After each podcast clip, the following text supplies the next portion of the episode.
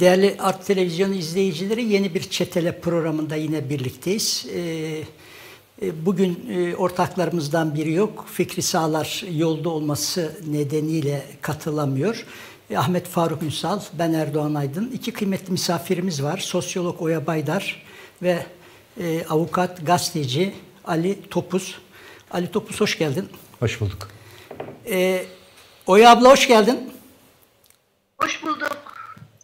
Ee, aslında bugün e, saptadığımız iki konu vardı. Bir dış müdahale ve seçim sürecine giderken bizleri nelerin beklediği. Oya Baydar'ın e, bu konuda yazdığı iki gerçekten kıymetli çarpıcı yazıdan da hareket etmiştik.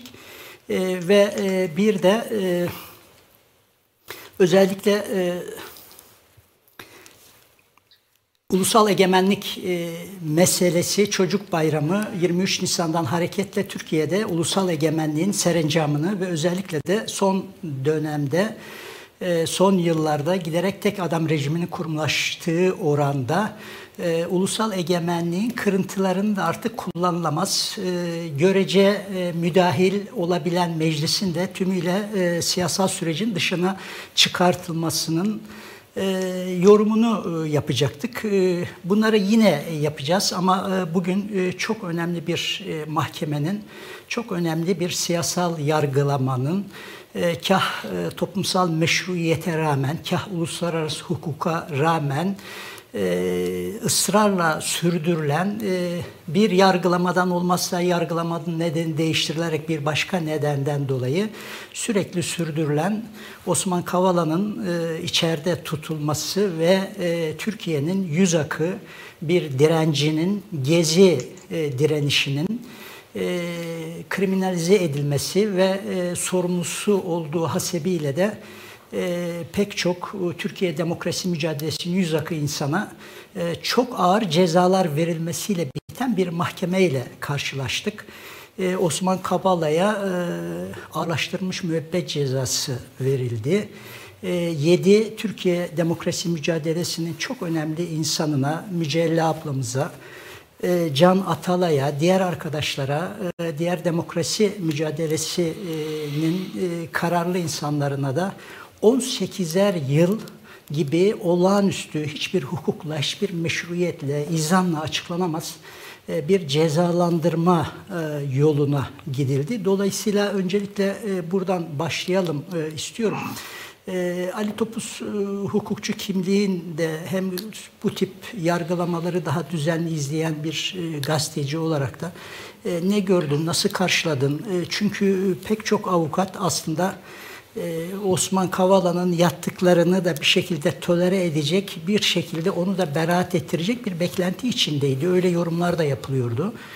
Ee, üstelik de e, yargılandığı asıl e, iddia edilen casusluk meselesinin geri çekilip yerine tekrar yeniden eskiden iki sefer beraat ettiği bir e, iddiadan ceza verildi. Nasıl gördün? Ee, şimdi bu dosya e, başından e, itibaren daha ilk başladığı e, Gezi'den hemen sonra Gezi iddianamelerinin hazırlanma sürecinde de gerçekte orada olan bitenle bağı olmayan bir iddianame formatındaydı. O kadar ki bir aslında suçlanan kişilerle olaylar arasında ve getirilen suçlamalar arasında hiçbir illiyet bağı yoktu. E, zaten e, başlangıçta yürümedi de. İşte e, beraatler verildi, takipsizlikler vardı. E, ve e, en önemlisi de e, bugün e, hükümlerin verilmesine yol açan iddianame Gezi dönemi içerisinde sonradan hükümet tarafından yine hükümete karşı e, bir paralel devlet kurup e, komplo e, usulleriyle mücadele eden, e, hükümeti takatten güçten e, düşürmeye çalışan ve hükümetin kendi tabiriyle Fethullahçı terör örgütü olarak sonradan tanımlanan örgütün o dönem kamuda çalışan görevlileri hem suçlanıyordu hem de aslında bu iddianameler onlar tarafından hazırlanmıştı. Yani İstanbul'da e, gerek fizik olaylara müdahale eden o çadır yakmadan başlayarak e, olayların alevlenmesine yol açan. Daha sonra işte şiddet olaylarına da dan e, şiddetin tırmanmasından sorumlu tutulan sıralı polis şefleri yani e, işte Asayiş Şube'nin, siyasi e, şubenin, e, efendime söyleyeyim Emniyet Genel Müdürü'nün ve dönemin valisinin tamamının e, Gülenci olma yani FETÖ e, tabir edilen e, şekilde suçlanıp e, darbeden e, sonra e, ya firari konumuna düştüklerini ya içeri alındıklarını biliyoruz. Yine o iddianameyi hazırlayan savcılar da benzer konumdaydılar. Yani iddianamenin kendisi hazırlayıcıları itibariyle zaten herhangi bir hukuki hüsnü niyet, iyi niyet e, ya da bir hukuki gerçekliğe tekabül etme e, fikri e, hükümet nezdinde de yoktu. Fakat sonradan e, bu davayı e, tuhaf bir şekilde canlandırma, e, canlı tutma eğilimine girdiler. İhtiyacı hissettiler. E, ve e, ceza hukukunun çok temel prensiplerinden bir tanesi hiçe sayılarak bugüne kadar gelindi. O da işte kaziye muhkem, e, kesin hüküm ya da iki kere yargılanma yasağı herhangi bir konuda. E, en temelinde çiğnenen e, ceza hukuku Ta Roma hukukundan beri tabi tabi tabi e, ve e, yani İslam hukuku içerisinde de bu yasaktır. Yani e, belirli bir zaten e, geniş nüfusu bir toplumu çekip çevirmeye yetecek olgunlukta her hukuk bu ilkeyi bir şekilde keşfeder. Ya alır Roma hukukunun birçok e, toplum tarafından iktibas edilmesi gibi e, ya da kendisi buna yakın hükümler üretir.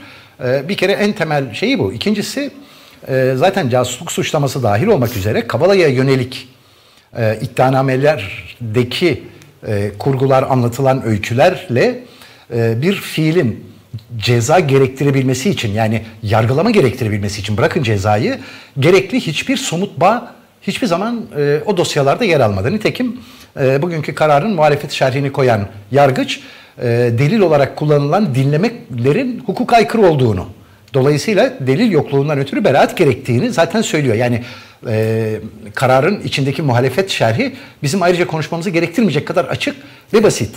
E, kısa bir şerh. Yani tek gerekçe dinlemeler, dinlemelerde... Bugünkü mahkumiyete evet. e, atıfta bulunabilecek. E, fakat bunlar da hukuksuz dinleme yani delil olma gücüne sahip evet. olmayan e, karar e, dinlemeler. Dolayısıyla e, su, suçlama olarak getirilen fiillerle e, şahısların o fiilleri işleyip işlemediğine dair hiçbir delil yok delil yokluğu e, sanık lehine bir durum olduğu için zaten sanık aleyhine bir durum oluşabilmesi için delilin e, gerekçeleriyle beraber ve hukuka uygun bir biçimde ortaya konulması lazım. Bu hiçbir zaman olmadı. Olmadığı için daha önceki o beraatler evet. ve takipsizlikler verildi.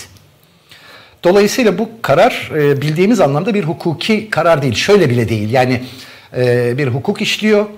Bunun içerisinde çeşitli sebeplerle hatalar yapılmış ve hatalı bir karar verilmiş. Hayır.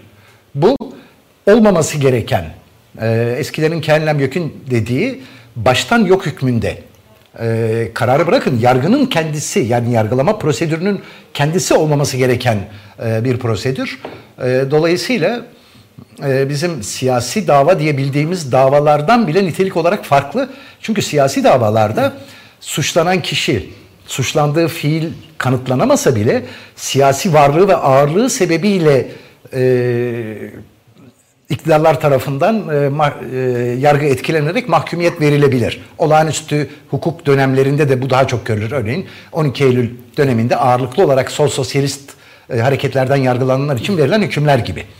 E, ya da örneğin e, işte Selahattin Demirtaş ya da diğer Gülten Kışanak vesaire gibi. Şimdi bunlara verilen e, ce, yapılan uygulamaların şöyle bir mantığı var. Doğru olduğu anlamında söylemiyorum. Sakın tabii, yanlış tabii, anlaşılmasın ama bunlar siyasal ağırlığı olan, siyasal faaliyet içerisinde olan kişiler ve bu faaliyeti durdurmak için bu yapılıyor. Bu açık evet, biçimde görülüyor. Alternatif bir siyaseti bildiğimiz etkisizleştirme. Teknik, evet, bildiğimiz te, e, teknik olarak evet. bir siyasi akımı etkisizleştirme. Evet. Fakat biz Gezi davalarına baktığımızda e, Gezi davalarında yargılanan kişilerin özelliği evet sivil toplum çalışmalarını yapan kişiler, evet kamuoyunda belirli e, saygınlıkları olan kişiler, sivil alanlarda ürettikleri işlerin kıymeti olan kişiler fakat aslında e, siyasal sahnede bir değişim, dönüşüm iddiasıyla iş yapan kişiler değiller.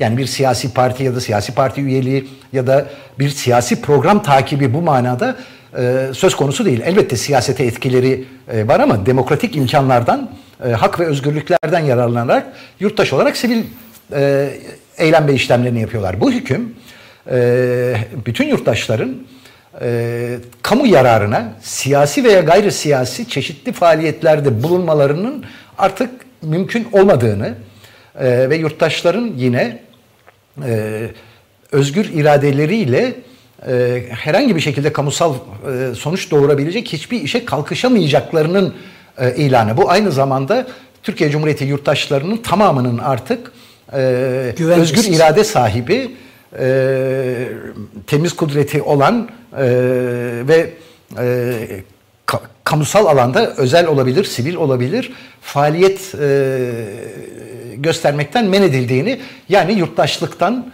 ıskat edildiğini e, gösteren e, bir karar. Dolayısıyla e, bu e, Türkiye hukuk tarihi içerisinde Osmanlı'nın son dönemlerini de katarak e, buna e, söylüyorum. En özellikli e, sonuçları en ağır olan e, en vahim e, yargılamalardan e, bir tanesi. E, siyasal süreci, toplumu dizayn etme. Gerçekten kullandığınız bu yurttaşlıktan iskat meselesi e, durumu çok iyi özetleyen ve karşı karşıya bulunduğumuz tablonun da e, nedenli vahim olduğunu gösteren e, örneğin Cumhuriyet'in kuruluşundaki yargılamalardan çok daha öte bir durum, daha ağır 12 Eylül durum. yargılamalarını, 27 Eylül yargılamalarını yani olağanüstü hal hukukundan daha başka bir hukuk evrenine geçtik. Ben e, anti hukuk olarak e, tanımlıyordum. Darbeden sonra özellikle yapılan işlemleri. E, onun da temel e, esprisini şöyle kuruyordum. Bir e, hukuken e, kurulan hukuki bir müessesenin koruduğu yararın tam tersini elde etmek için aynı müessesenin kullanılması. Yani e, örneğin delil yokluğundan yararlanacak kişi sanıktır. Fakat delil yokluğu cezanın temeli haline evet, aynen. E, geliyor. Bu e, aynı zamanda e, bundan sonra karşılaşacağımız e, hukukun e, habercisi olması anlamında da Evet. Yani bütün yurttaşların karşılaşacağı Aslında ağzımızda hukuk. alıştırmamız lazım. Bundan sonra karşılaşacağımızın hukuk değil, sadece e, siyasal evet. erkin istediği evet. yargı kararlarını çıkartma. Evet, adalet süreci. bütün bağını koparmış. kopartmış. Ee, işte bir cumhuriyet isek eğer bütün sorumlu yanlarına rağmen bir asgari eşit yurttaşlık fikri bu eksikliklere karşı mücadeleler sürüyordu. Eşit yurttaşlık Türkiye'de çünkü tecelli etmedi başından itibaren. Fakat bu değişik kesimler için örneğin işte gayrimüslimler için e, bir hukuk dışı alan e, vardı, vardı ve buralarda bir takım işler yapıldığında hani hoş görülürdü.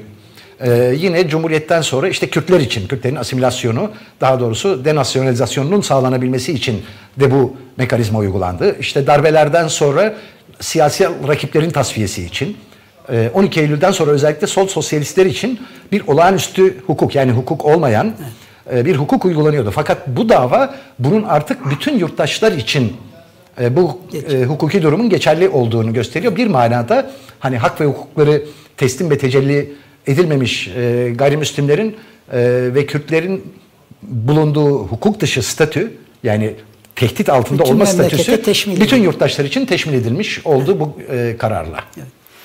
E, Oya Baydar e, siz nasıl gördünüz e, bu kararı? Ben nasıl gördüm? Ben feci gördüm. Şimdi Ali Topuz'un bütün söylediklerine katılarak hiç onları tekrarlamadan bir şey söylemek istiyorum. Çok öfkeliyiz. Bizim gibi insanlar. Çok heyecanlıyız.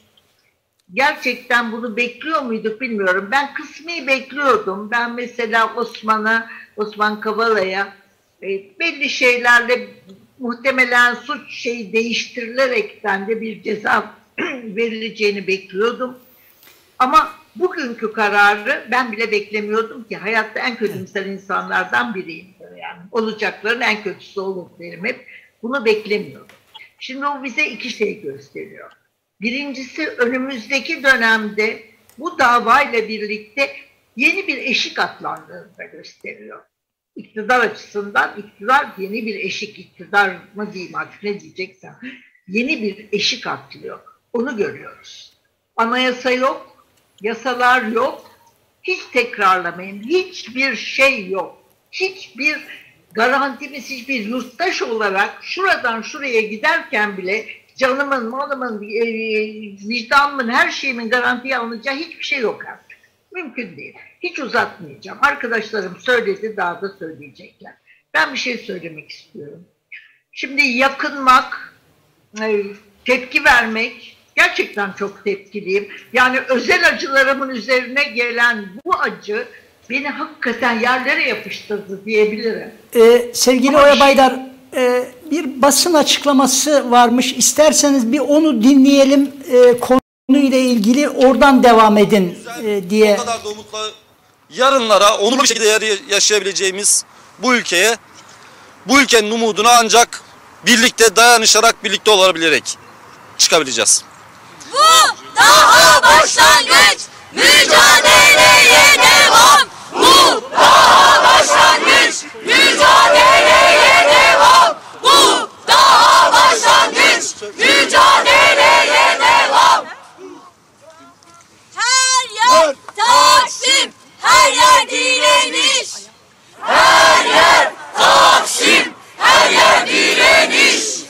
Her yer Taksim. Her yer direniş. Değerli arkadaşlar, Doktor Ali Çerkezoğlu, İstanbul Tayyip Odası Türk Tayyipleri Birliği. Bu maskeyle iki buçuk yıldır muhatap olduk hep birlikte. Ama hatırlarsınız bu ülke bu maskeyle Gezi'de muhatap oldu ilk olarak. Hekimler olarak bizim günlük hayatımızda yeri var bu maskenin. Ama bu ülkenin milyonlarının, gençlerinin, kadınlarının, çevrecilerinin maskeyle tanışması Gezi Parkı'na sahip çıktı diye, demokrasiye sahip çıktı diye, haklarına sahip çıktı diye biber gazına boğulan, nefes alamazcasına biber gazına boğulan milyonların tutunduğu daldı bu. Bunu hatırlıyoruz. Geziden hatırlıyoruz pandemiden önce. De uğruna 18 yıl müebbet ağırlaştırılmış müebbet hapis iddialarıyla şu an hapishane yoluna giden hapishanenin yolunda olan Mücella ablamız, Can Atalay, Tayfun Kahraman arkadaşlarımız Taksim dayanışmasının Gezi Parkı'na sahip çıkan, davalar açan, imzalar toplayan, itiraz eden, resmi kurumlara başvuran, her yere hep birlikte Türkiye'nin dört bir yanına Gezi Park olarak kalsın diye mücadele eden, ses çıkaran arkadaşlarımız, milyonlarla birlikte bu talebi dillendiren arkadaşlarımız bu sebeple tutuklandılar. Bilinsin ki Gezi sadece bu ülkenin, bu şehrin değil, bu ülkenin değil, dünyanın en büyük parkıdır. Gezi dünyanın en büyük parkıdır. İçinde her gün erkek şiddetinden cinayetlere maruz kalan kadınların biriktiği bir parktır. LGBT artı bireylerin nefes alabildikleri bir parktır. Demokratik üniversite isteyen gençlerin toplanabildiği, simge olarak gördüğü bir parktır. İşçilerin, emekçilerin, bütün mağdurların, mazlumların ya da sadece bir parkta nefes almak isteyen emeklilerin, çay içmek isteyen insanların, yaşlıların, gençlerin, çocukların parkıdır. Bu parkta herkese yer var. Bu parkta sadece çocuk taciz, tacizcilerine yer yok. Sadece kadın düşmanlarına, demokrasi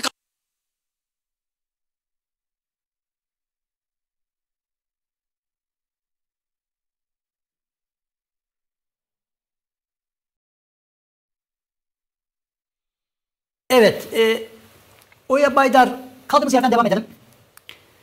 Evet. Şimdi iyi oldu bunun da araya girmesi. Şimdi hepimiz çok heyecanlıyız. Hepimiz böyle öfkeyle, heyecanla, tepkiyle derdimizi anlatmaya çalışıyoruz. Son örneği de.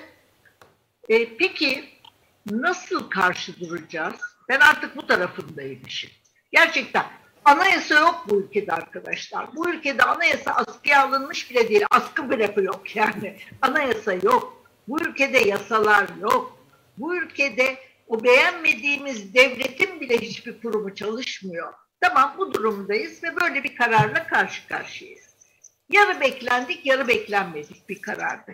Yarın öbür gün daha beterleriyle karşı karşıya kalacağımızı bu karar gösteriyor zaten. Peki ne yapacağız? Yani o heyecanla yani küçümseyerek söylemiyorum. Ben de öyle nutuklar atmak istiyorum. O heyecanla söylenen sözler, o heyecanla işte gezi unutulmayacaktır, içerideki arkadaşlarımız biz kazanacağız. Peki ne yapacağız da kazanacağız? Mesele burada. Ben mesela hiç uzatmadan basit bir öneride bulunmak istiyorum. Yani çizmeyi aşarak veya ne diyeyim e, aşırı bir heyecan ve belki yaşımın getirdiği aşırı bir pervasızlıkla mı söylüyorum? Ama biz geziye gitmeliyiz. Yüz bin insan geziye giderse gayet demokratik hakkımız bu. Ne olacak ki?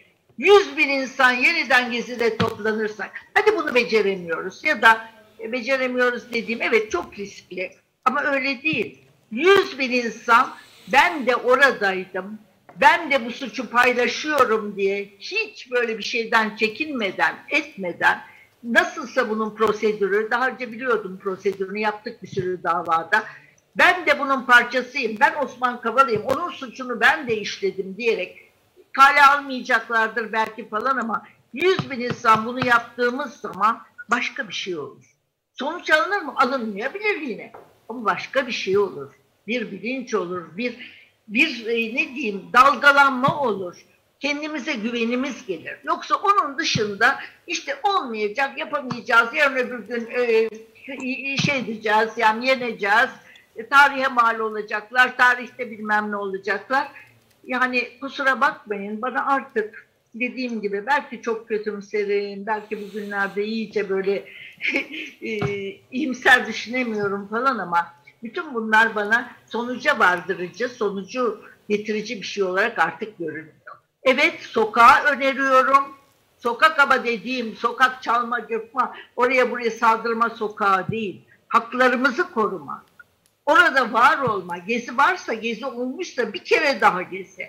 On kere daha gezi, yüz gezi daha. Tamam. Yani çok büyük şeylerle karşılaşacağız. Tekrar söylüyorum buna cesaretimiz yoksa en azından demin söylediğim gibi yani saçmalıyor muyum bilmiyorum yani açıkçası. Ama yapılabilir diye de düşünüyorum. 100 bin insan, 100 bin kişi, 1 milyon demiyorum. Ben her zaman büyük rakamlar söylerim. Benimle dalga geçerler çünkü bu konuda. Umutlarımı hep böyle yüksek tutarım. Öyle demiyorum, daha küçük. 100 bin kişi ben de oradaydım. Genci, çocuğu, kadını, şeylerin oraya giden çocukların anneleri. Bak şimdi biliyorum bunları. 100 bin insan ben de gezideydim. Ben de bu eğer bu suçsa ben de suçluyum, ben suçu paylaşıyorum diye bir eyleme e, başlarsak, örgütleyebilirsek bunu bir şeyin kıpırdayacağını düşünüyorum. O kadar benim. Evet. E, Ahmet Faruk e, Şimdi gerek... doğrusu e, ben bugünkü kararı duyduğum zaman çok iyimser e, birisi olmakla birlikte bu kararı bekliyordum. E, yanı sıra e, şu anda sırada olan başta kapatma davası olmak üzere başka davaların da olabilecek en kötü şekilde sonuçlanacağı konusunda bir öngörüye sahibim. Bu e, iyimserliğimle belki izah edilemeyecek zıt gibi görünse bile e, bu davaların siyasi karakterini ve bu davaları siyasi dava olarak gören iktidarın kendisini ne kadar büyük bir risk altında hissettiğiyle alakalı bir yaklaşım. Şimdi e, o yüzden bir kere umutsuz olmamak lazım. Bir yıl sonra iktidar değiştiği zaman, hukukun elleri, yargının elleri çözüldüğü zaman e, ne Osman Kavala'nın ne şu anda haksız yere cezaevinde yatmakta olan insanların orada e, kalmayacaklarını e, ve işte cezaevlerinin kapılarının açılacağını çok çok iyi biliyorum. Çünkü hakikaten bu davanın ben son duruşmasına maalesef katılamadım. İstanbul dışındaydım. Ama e, neredeyse bütün e, duruşmalara katıldım ve e, Osman Kavala ve arkadaşlarıyla ilgili olarak iddia edilen hiçbir şeyin hukuk nazarında delil denilebilecek hiçbir şeyle irtibatlanmadığını ve buna rağmen en ağır bir şekilde cezalandırıldığını e, gördük. Peki bu öfkenin sebebi ne? Şimdi e, konuşmasının başında Ali Duran arkadaşımız e, Osman Kavala ve arkadaşları siyasi figürler değiller. Hani Selahattin Demirtaş veya diğer muhalifler gibi. Dolayısıyla neden bir siyasal muhatap gibi alınıyorlar gibi bir yaklaşım getirdi. Çünkü e, bu soru bence önemli bir soru. Çünkü gezi meselesinin siyasi sonuçları herhangi bir siyasal aktörün bir siyasi faaliyet yapmak üzere yola çıkıp elde edeceği siyasi sonuçtan çok çok daha büyük bir sonuç.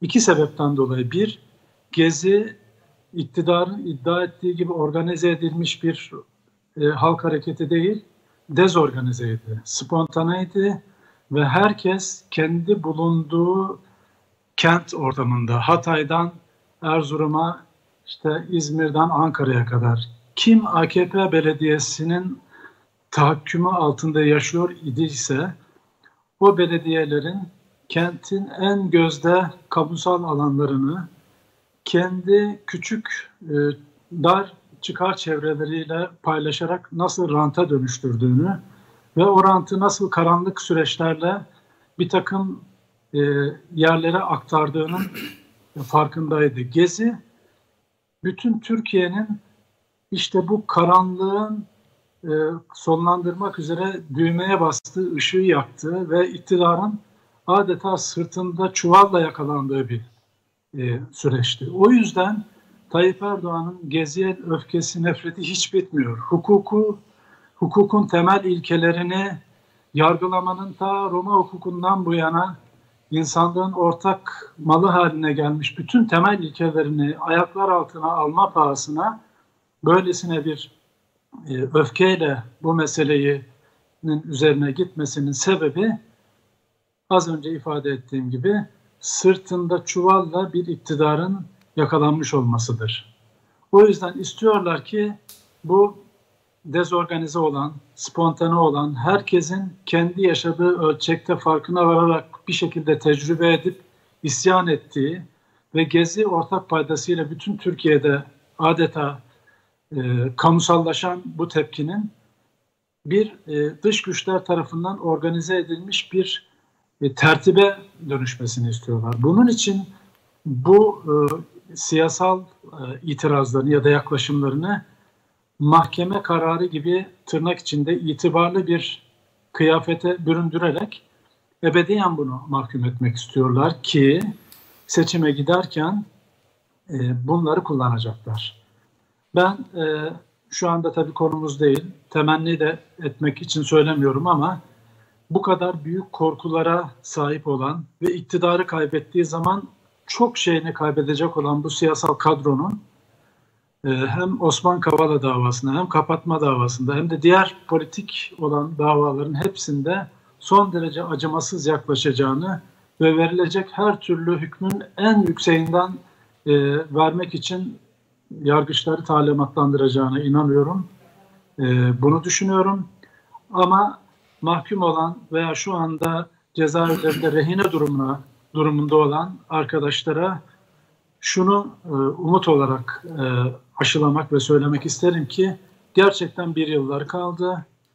Bir yıl sonra iktidar değiştiği zaman hukukun, yargının, yargıçların eli kolu çözüldüğü zaman bütün bu davalar çok kısa sürede e, beraatle ve bu arkadaşların özgürlükleriyle sonuçlanacaktır diye düşünüyorum. Evet. Ee, evet beklenti bu ama yine de geldiğimiz nokta dolayısıyla bu noktadan sağlıklı bir şekilde örneğin sadece bir seçim mekanizmasıyla çıkabilme imkanımız var mı? Bunu da e, sonraki bölümde zaten e, tartışacağız. E, aslında e, bu... Bir şey söylememe izin verir buyurun? Buyurun, buyurun. Ben her zaman Ömer Faruk Bey'in iyimserliğine çok saygı duyuyorum bir kötümser olarak. Ee, ama bir yıl sonra bu değişecek diye bir şeyimiz yok arkadaşlar. Yani bu bir veri değil, bu bir mutlak bir şey değil. Bunu değiştirmek için yapılacak şeyler var.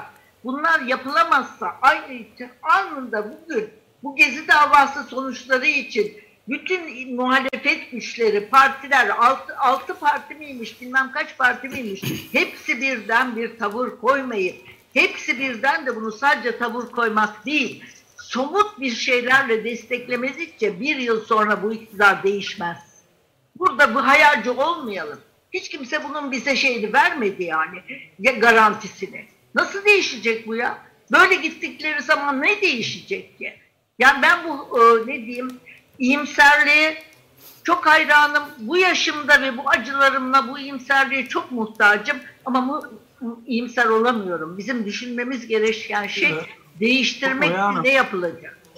Bunlar siyasi davalar ve inanın siyasal iklim değiştiği zaman her şey baştan aşağı değişecek. Hakikaten buna kesinlikle inanıyorum. Nasıl değiştireceğimizi bugünden kurmazsak o siyasal iklim değişmez mi sevgili evet, arkadaşlar? Ahmet Özür Faruk. Hep...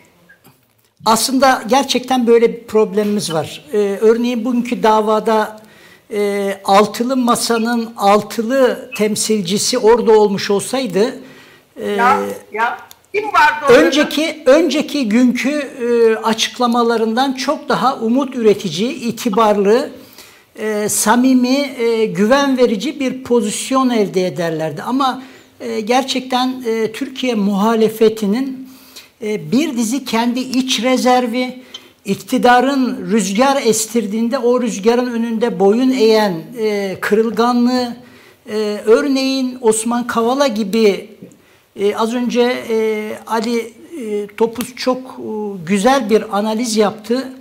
E, Osman Kavala gibi e, artı hakkında iki kez beraat verilmiş Gezi'ye dair iddialardaki durum gibi örnekte bile orada çok net bir şekilde hukuku savunan, hukuku geri getireceğine dair e, bir tablo ortaya koymakta ne yazık ki e, üstüne düşenli gereğini yapmadı. Dolayısıyla bu açıdan iktidarın e, memleketteki yurttaşlığı ıskat aslında yurttaşlığın iskatı aynı zamanda memleketin vatan olmaktan, yurt olmaktan da çıkartılmasının bir diğer ifadesi. Çünkü bir yerde vatandan, yurttan söz edebilmemiz oradaki yurttaşın hakları karşısında saygıyla durabilen en azından biçimsel kuralları yerine getirebilen bir iktidar veyahut da hiç olmazsa ona fren koyabilen bir yargı mekanizmasının e, varlığını gerektiriyor. Dolayısıyla bu açıdan baktığımızda yurttaşlıktan ıskat meselesi aynı zamanda vatandan da ıskat e, düzeyinde yükselen düşünsenize bir 12 Eylül Anayasası'nın bile yönetmek için kendisine yetmediği, onu bile ıskat etmek zorunda kaldığı, oradaki gösteri haklarına dair bir dizi maddedeki düzenleme başta olmak üzere yargının bağımsızlığına dair edilmiş bir dizi söz başta olmak üzere siyasi e, aktörlerin mahkeme kararlarını, mahkeme süreçlerini etkilememe konusundaki bir dizi maddeye rağmen yürüyen süreç e, gerçekten de evet e, durumun vehameti anlamda e, Oya ablanın dediklerini dikkate almak ama bunu e, kötümser olmak için değil, bunu önlem almak için ne kadar ciddi bir tabloyla karşı karşıya olduğumuzu göstermek açısından da masanın üstünde tutmak lazım. E, şu mesele de önemli. Aslında bugünkü karar, ben de doğrusu bugünkü kararın bu düzeyde çıkmayacağını düşünenlerden biriydim. Kendi kendime ben de işte bir karar çıkacak ama e, işte Osman e, Kavala'nın yattığıyla örtüşen veyahut da çok az bir miktar daha yatmasını sağlayacak bir karar ara formülle durumu kurtaracaklarını zannediyordum. Oysa durum öyle olmadı. Oysa bu davada bir de şu ana kadar konuşmadığımız bir diğer mesele Avrupa İnsan Hakları Mahkemesi Büyük Dairesi'nin kararı sonrasında Avrupa Konseyi'nin ihlal prosedürü meselesi var. Şimdi bu ihlal prosedürünün açık bir şekilde karşıya alındı. Ben seni umursamıyorum diyen bir davranış hattı ve bu davranış hattıyla birlikte aynı güne denk gelen örneğin Ermeni e, soykırımı sorununda ise e, genel olarak dünyadaki rüzgarla hafifçe uzlaşı arayan bir açıklamayla birlikte düşündüğümüzde ortada sanki şöyle bir e, durum var. E, dünya ile ilişkilerin çıtasının iktidarın kendi çıkarlarına göre yeniden belirleneceği bir e, atmosfer belirleniyor.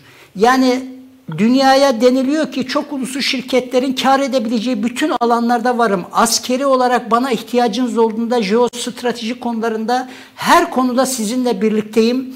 Ama buna karşı bana hukuk dayatmayın. Bana benim keyfiliğimi ve benim seçim de dahil olmak üzere e, gitmek zorunda kalacağım bir dayatmada bulunmayın. E, o konudaki hiçbir şeyi dikkate almıyorum diyen bir iktidar yapısı karşısındayız. Şimdi durum buysa eğer e, acaba bir sene sonraki seçim açısından da bu mahkeme kararını dünyayla e, kurulan bu ilişki biçimini buradan dolayı da acaba değerlendirme ihtiyacımız var mı diye ciddi ciddi düşünmek ve bunu muhalefetin davranışında da görmek. E, belki biraz sonra ayrıntılarına gireriz. Örneğin altılı muhalefetin orada birlikte olmaması artı HDP yargılamalarında ses çıkartmıyor oluşu, HDP'yi ısrarla iktidarın istediği e, çerçevede kriminalize etme meselesinde sessizliği falan da düşününce bir yıl sonrasına dair bu kadar iyimser olmaya hakkımız veya gerçekçi mi onu düşünmek lazım. Ee, Ali Topuz bir şey diyeceğim bir şey var mı yoksa? Ee, yani aslında e, kaybedilen her seçimden bir gün sonra e, toplumun e, bir tür partikül partiküllerine ayrıştırılma stratejisine karşı e, siyasetin e, adım adım ev ev sokak sokak çalışmaya başlama mecburiyeti vardı. Bunun içerisinde bu tür davaların takibi e, de dahil. E, hem davaların oluşum sürecindeki bürokratların ne yaptığının kayda geçirilmesi e, yani delil toplayan e, yargı kısmı e, e, polisiye kısmından yani adli kolluk kısmından başlayıp hüküm veren yargıçların kendisine kadar hem de e, bütün bu süreçlerin e, takip edilmesi hem de e, itirazların, mutsuzlukların, e, şikayetlerin e, örgütlenerek siyasal enerjiye dönüştürülme çabasının olması gerekliydi. Bu olmadığında 5 yılda bir yapılacak seçimleri e, beklerken e, matematik hesaplar e, yaparak bir iktidar arayışı içerisine giriliyor. Tabi haksızlık etmeyelim. Bir takım hamleler yapıldı, bazı girişimler var, e, bazı özel sonuçlar da elde edildi. Örneğin işte e, e Kemal Kılıçdaroğlu'nun Şen Yaşar ailesinin ziyareti bu son tutuklamaların e, yapılmasını sağlayan atmosfere katkısı büyük. Kesinlikle. Çünkü çok az insanın Kesinlikle. ilgilendiği bir tür kenarda kalmış bir vaka formatındayken ki her şey gözlerimizin önünde olmuştu. Yani izlemiştik neredeyse canlı yayında olan bitenlerin hepsini. E, dolayısıyla hani bu türden hamle, girişim, çalışma, faaliyet ve etkinliklerin mutlaka artırılması evet, gerekir. Kesinlikle. Çantada keklik bir iktidar yani bir söz konusu değil. atmosferine razı olmamak, ama, rıza üretmemek. Ama şu kısmı da tabii e, sanıyorum e, Ahmet Faruk Bey'in e, dayanak noktalarından bir tanesi de o. Biz iktidarların ipleri iyice sıktığını, e, çok saldırganlaştığını ve cepheleri sürekli genişletmeye çalıştığını gördüğümüzde içlerindeki sıkıntının büyük olduğuna dair bir kestirimde kolayca evet. bulunabiliriz. Böyle bir durum var. Bir gitme ihtimali var ama e, bu çantada keklik değil. E, gerçekten işte bu karar için karar verildiği andan itibaren ve işte seçim içinse aslında önceki seçim bittikten sonra başlamış olması gereken Umarım bir gecikme olmamıştır hani diyelim. E, bu türden bir etkinlik, bir faaliyet, bir e, örgütlenme çabası olmadıkça se- seçim güvenliği, sandık güvenliği dahil olmak üzere gerçekten zor e, o seçim. Ahmet Faruk bu konuya dair söyleyeceğim bir şey yoksa ben konuyu aslında bununla da bağlantılı olarak bu ulusal egemenlik 23 Nisan vesilesiyle Türkiye'deki tabloya getirmek istiyorum. Yok benim söyleyecek bir sözüm yok. Yani yeterince e, ele aldık diye düşünüyorum. Ama e, tekrar etmek isterim. Elbette hani seçim seçime doğru e, yapılacak hazırlıklar o bir başka bir bahsi diğer. Ama e, bu, bu süreçlerin yaşadığımız bu karanlığın e, temel sebebinin siyasal iktidarın tercihi olduğunu, siyasal iktidar değişince bu tercihin de ortadan kalkacağı için sonucunda doğal olarak aydınlık olacağını e, söylemek istedim. Yoksa hani seçim, seçime dönük süreçler onlar e, ayrı konular tabii. Evet. E, haksız da değilsiniz açıkçası. Ee, az önce söylemek e, istiyordum. Aslında acaba bu mahkemenin çünkü her şey çok siyasal planlar üzerinden gidiyor gibi iktidar açısından bana öyle geliyor. Acaba bu yargıdaki gözü kara e, yargının araçsallaştırılması hali memleketi seçime götürürken gezi eksenli saflaşma üzerinden de götürmek istiyor mu? Yani e, anti-Kürt e, politikalar, anti-HDP politikalar yanı sıra anti-Gezi bir politik hat üstünden de götürmeye çalışıyor mu diye doğrusu e, veya kendini Aynen orada öyle. avantajlı görüyor mu? E, yani hani ekonomi ve benzeri diğer meseleler oranla diye doğrusu ben de düşünüyorum.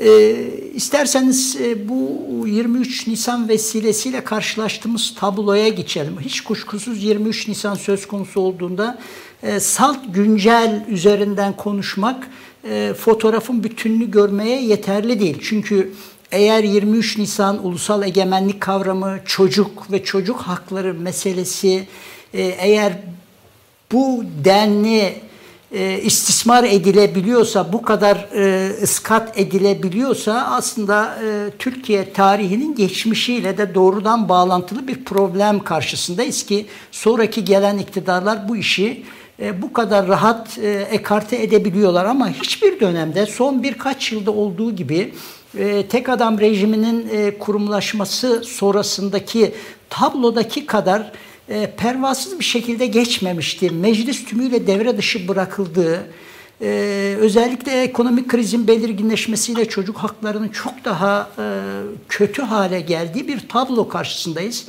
Ve artık ulusal egemenlik diye kutlanan e, bayramda e, Cumhurbaşkanı'nın meclis hiç muhatap almadıp alternatif gösteriler, etkinlikler yaptığı bir noktaya gelmiş vaziyetteyiz. E, Ali Duran Nasıl yorumlayalım? Ee, şimdi iki tane e, basit, e, hemen herkesin e, bildiği, birçok e, haberlerde, programlarda da görülen e, sahne var. Geçen sene de aynısı olmuştu, bu sene de. Evet. İşte parlamentoda e, kendi kuruluşunun yıl dönümünü parlamento anıyor. E, burada e, Cumhurbaşkanı yok. E, şimdi Cumhurbaşkanı, Cumhurbaşkanı olsaydı sadece orada olmaması e, hatta makul görülebilirdi şu bakımdan. Hani parlamentoya Cumhurbaşkanı dahil olsaydı. hiç kimsenin e, hani gölge etmemesi. Parlamento hani parlamenterlerin yeri olarak e, düşünebilirdi. Fakat aynı zamanda Cumhurbaşkanı bir siyasal partinin genel başkanı. Ve siyasal partiler işte parlamento için e, var olan kuruluşlar. E, işte oradaki gruplarla temsil ediliyorlar. E, iki yıldır Orada olmadığı gibi şöyle bir e, sahne de oluşuyor. E, işte Ana Muhalefet Partisi Genel Başkanı söz alıyor. 23 Nisan münasebetiyle işte ulusal egemenlik eksenli konuşmasını yapmak üzere sahneye çıkıyor. Aynı dakikada televizyonlar onu gösterirken e, Cumhurbaşkanı herhangi bir yerde bir başka program çerçevesiyle konuşmaya başlıyor. Şimdi zaten televizyonların e, hani çok önemli bir kısmı son dönemde işte CHP'ye yakın bir medya oluştu. Bir alternatif bir karşı güç oluşturan hani etki işte Halk TV, Tele1, KRT vesaire gibi. Ee, onun dışında işte internet siteleri var. Ee, bir takım şeyler var ama e, ana eski ana akımın tamamı partinin zimmetine geçirildi. Evet. El konuldu. Dolayısıyla bunların hepsi e, Cumhurbaşkanı'nın konuşmasını veriyorlar. Böylece e, Ana Muhalefet Partisi Genel Başkanı'nın bu konuyla ilgili konuşmasının kamusallaşması engellenmiş oluyor. Bu senekinde bir de özel bir durum vardı. E, Cumhurbaşkanı'nın konuşması verilirken e, geniş plan çekimde TRT'nin çocuk şenliği. Şimdi e, parlamento ile ilgili parlamentonun kendi kuruluşunu anmasıyla ilgili bu kuruluşun temeli şudur yani egemenlik bayramı deniyor gerçekten işte cumhuriyetin kurucu iradesini hem oluşturan e, hem de sonrasında oran, oranın tecelli, tecelligahı olarak yani hegemonyanın tecelligahı olarak tanımlanan yer par, e, parlamento. E, biz devlet başkanının 23 Nisan'da parlamentonun dışında parlamento sanki yokmuş gibi davrandığı bir dönemi biliyoruz. Bu dönemde parlamento yoktu gerçekten. 12 Eylül'den sonra e, Kenan Evren ve arkadaşları Beşli Junta partileri kapatıp parlamentoyu kapatıp kendileri bir meclis oluşturmuşlardı danışma meclisi diye. O zaman bu 23 Nisan etkinlikte gücün kimde olduğunu gösterebilmek için hegemonik söz sahibinin kim olduğunu göstermek için e, böyle sahneler düzenlerlerdi. Uluslararası Çocuk Şenliği'ne çevirdiler. TRT e, bu organizasyonu yapıyordu ve Kenan Evren e, TRT logosunun altında 23 Nisan konuşmalarını, o çocukların ağırlanmasını vesairesini filan yapıyordu. Bu sahnenin aynısını şimdi gördük. O zaman tekrar e, gelelim. Bu iki sahnede görülen şey şu. Yeni kurulan rejimin temel özelliği, inşası devam eden rejimin temel özelliği parlamentonun e, tasfiyesi. Parlamento yok artık. Bu yokluğu e, ve parlamento var, var olan parlamentoda bir parlamento var tabii orada işte seçim yapılıyor, partiler giriyorlar, orada bir takım işler oluyor. Ama burası e, örneğin e, işte hükümeti denetleme vazifesini yapamıyor. Bu yılki bütçe görüşmelerinde ne gördük? Örneğin İçişleri bütçesini e, konuşan İçişleri Bakanı e, İçişleri konusu hariç her konuda konuştu. Ve azarladı. Evet azarladı, itham etti, e, suçladı. E, işte e, NATO'dan, Avrupa Birliği'nden, dünyanın gidişatından vesaire birçok başka şeyden bahsetti. Çünkü e, en büyük par grup parlamentoda Adalet ve Kalkınma Partisi grubu. O grubun bile hesap sorması artık söz konusu değil. Yani parlamentonun bu tasfiyesi Adalet ve Kalkınma Partisi'nin de pratikte tasfiyesi anlamına geliyor. Evet. Ee, ve bu sahne, bu iki yıldır gördüğümüz hani e, sahnenin kendisi artık e, egemenliğin e, tecelligahının parlamento olmadığının e, sembolik dille ifadesi. Biliyorsunuz sembolik ifadeler e, lafzi ifadelerden çok daha Kesin. güçlüdürler. Ee, dolayısıyla biz e, işte Cumhuriyet'in parlamentonun kuruluşunun 100. E, yılını geçtik. İşte seneye de Cumhuriyet'in kuruluşunun 100. yılı. Biz 20 ile 23 arasında olan bitenler oradaki egemenlik tartışmaları, 21 anayasası, 24 anayasası filan bunlar ayrı meseleler. Ama pratikte şu anda olan şey e, Türkiye Cumhuriyeti'nde hegemonyanın, egemenliğin, tecelligahının ve denetim gücünü elde tutan yerinin artık parlamento olmadığı, partilerin bu manada bir fonksiyonunun kalmadığını e, sembolik olarak ilanen e, iki yıldır e, yakından izliyoruz. Bu bundan sonra da e, anlaşılan ki böyle olacak. Aynı zamanda bize e, işte e, Oya Hanım anayasa yok dedi. Şekli olarak bir anayasa var ama bunun e, ne anlama geldiğine dair hiçbir çalışma yok. Çünkü hiç kimse artık anayasa hukukçuları dahil ne o kadar bağlayıcı oldu. Tabii anayasayı önemsemiyor çünkü aslında bir anayasa var sadece. O da e, yürüyen, canlı, konuşan anayasa olarak Cumhurbaşkanı. E, tabii burada bir e, geç, bunun bir e, özel bir bölümü var. Bu da yine konuşan anayasanın e, ikinci konuşabilecek kişisi olarak Devlet Bahçeli e, var. Yani ne diyorlarsa Artık anayasa o. Da mevcut rejimin istisnası mı olmuş oluyor? Ee, ya da pekiştirme e, elemanı belki de mafsalı diyebiliriz. E, ve tabii o ittifak ne kadar ömürlü olur? E, birbirlerine ilişkin e, daha önceki e, yaka yakaya e, çekişme durumuna e, ne zaman gelirler? Bu yakında olmasa bile çok uzak değil. Ama pratikte söyleyeceğim şu, biz e, nasıl ki bu kararda yargının bir imhasını gördük. O sahnelerde de egemenliğin tecelligahının artık bir şahısta olduğunu kurum, e, bu manada e, bir kurumsallaşma açısından da çok önemli bir geriye gidişin söz konusu olduğunu tespit edebiliriz. Dolayısıyla o şahsın da siyasal çıkarları söz konusu olduğundan yarın ne yapacağının o şahıs özgürlüğünde bile saptanamayacağı Tabii bir bu e, son bir şey olarak şunu belki söylemek evet. lazım. Bu aynı zamanda siyasal model açısından bizim nasıl ki mesela bugünkü kararla biz e, genel hukuk çerçevesinin en e, olası dünya tarihi içerisindeki tezde Magna Carta'nın öncesine gittiysek 1215'ten söz ediyoruz. Onun öncesine gittiysek bu şeyde de aslında e, kanun esasının kab kabulünden önceki döneme ee, Veyahut da tasfiye edilmesinden sonraki kısmı ama zamanımız bitti. Onun tamam. ikinci bölümde gireriz. Ee, Oya Baydar, e, Ahmet Faruk size e, ikinci bölümde e, söz vereceğim. Değerli Artı Televizyon izleyicileri e, Çetele'de e, Türkiye'de e, sözü çok kullanılan ama en çok e, diş edilen e, hakimiyeti milliye veya işte Türkçe'ye çevirirken aslında salt Türk milletiyle sınırlandırılarak ulusal egemenlik haline, formuna çevrilen e, durumun son dönemde bundan bile nasıl uzaklaştığının pratikleri üzerinden durumu anlamaya çalışıyoruz. Saat başında görüşmek dileğiyle.